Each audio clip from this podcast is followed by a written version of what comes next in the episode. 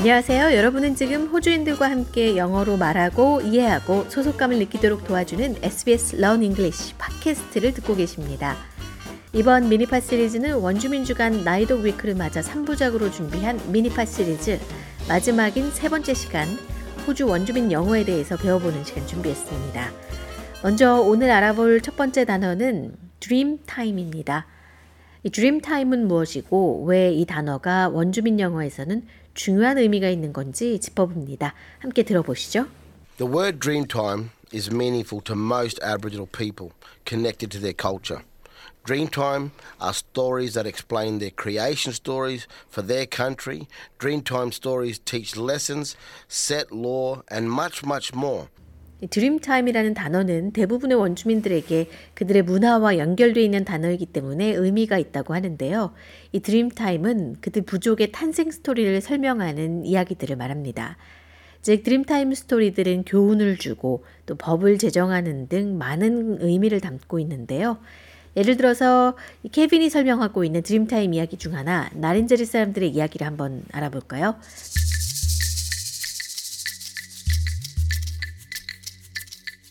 It is about two men who went fishing. So when these two men went out fishing and they caught many fish, way too much fish for only two men. 이 이야기는 투겔이라고 불리는 Dreamtime 스토리입니다. 잠깐 얘기를 살펴보면 낚시를 하러 떠난 두 남자에 관한 이야기입니다. 이 두 남자는 낚시하러 나가서 많은 물고기를 잡게 됩니다. 그런데 이 두 남자에게는 너무 많은 물고기가 잡힌 거죠. 이때 다른 원주민인 블랙펠라가 그들에게 다가옵니다. 이 다른 블랙펠라는 그들에게 배가 고프다면서 먹을 수 있는 생선을 요구하는데요. 하지만 두 남자는 잡은 물고기를 카누 속에 숨기고 이 남자에게 자신들이 먹을 만큼만 잡았다고 거짓말을 합니다. 탐욕 때문에 그와 나누고 싶지 않았던 것이죠. 그런데 이렇게 배고픔에 부탁을 했던 블랙펠라는 바로 드림타임, 즉 부족의 시조인 응우룬델이었던 것입니다. 그는 이 남성들이 거짓말을 하고 탐욕을 부리고 있다는 것을 알고 있었습니다. 그들의 거짓말과 속임수로 인해서 결국 웅우룬데리는 그들이 갖고 있는 물고기에 저주를 걸게 되고 그 즉시 잡은 물고기들은 너무 많은 가시뼈가 생기면서 결국 먹을 수 없는 물고기가 되었다는 이야기인데요. 건국 신화와 같은 이야기라고 할 수 있을 것 같습니다. 이 투캐리는 현재 가시뼈가 많은 도미 종류인 보니브림의 이름으로 사용되고 있기도 합니다. 이 생선은 세상에서 가장 단맛이 나는 생선이지만 너무 많은 가시를 갖고 있기 때문에 생선으로 먹을 수 없다고 하는데요. 즉 여러분이 욕심을 내고 거짓말을 하면 어떤 일이 일어나게 될지 상기시켜주는 교훈적인 이야기라고 할 수 있습니다. 그리고 케빈의 이야기에서 앞서 들으시면서 드림타임의 시조인 응우룬데리를 블랙펠라라고 부르는 거 들으셨죠? 많은 원주민들은 스스로를 블랙펠라라고 부르거나 다른 원주민들을 또 블랙펠라라고 칭하기도 하는데요. 그 이유를 한번 들어보시죠. A lot of Aboriginals refer to themselves as a blackfella or refer to other Aboriginal people as blackfellas. We say blackfella because we belong to one of the oldest living cultures on earth that originate from black people. And that's why we use the term blackfella. 원주민들이 스스로 블랙펠라라고 부르는 이유는 지구상에서 가장 오래된 흑인 문화 중 하나에 속하기 때문이라고 합니다. 그래서 블랙펠라라는 용어를 사용한다고 하는데요. 하지만 원주민이 아닌 사람들이 이 블랙펠라라고 호칭을 한다면 이는 원주민인 상대방에게 불쾌하게 여겨지는 행동일까요? Well, personally, I find it not offensive, but depends on how you ask the question.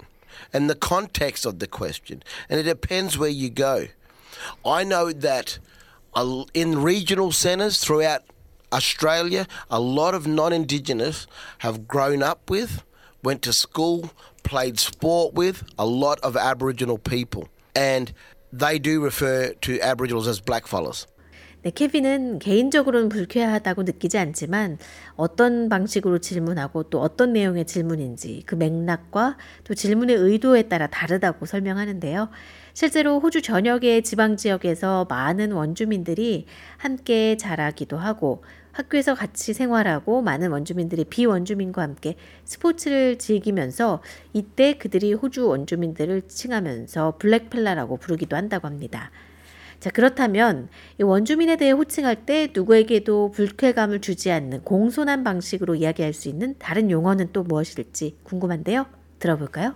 Recently, the term First Nations people is often being used. And since there are 250 First Nations peoples in Australia, I love saying many nations, one mob. 네, 최근에는 First Nations라는 용어가 자주 사용되고 있다고 합니다. 그리고 호주에는 250여 개가 넘는 First Nations 부족들이 있기 때문에 수많은 부족, 그러나 하나의 사람들, 이렇게 불리는 것이 좋다고 케빈은 설명하네요. 또 원주민들이 자신을 언급하는 다른 방법들에는 First Nation 말고도 원주민 Indigenous, 또 원주민 및 토레스 해협 사람들 Aboriginal and Torres Strait Islanders 라고 말하는 방법도 있다고 합니다.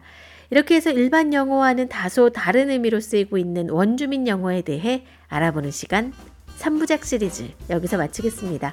오늘은 원주민 영어 중에서도 드림타임 그리고 원주민에 대해 호칭할 때 어떻게 부를 수 있는지 블랙펠라와 First Nations 그리고 Indigenous, Aboriginal 등 여러 가지 단어에 대해서 알아봤습니다.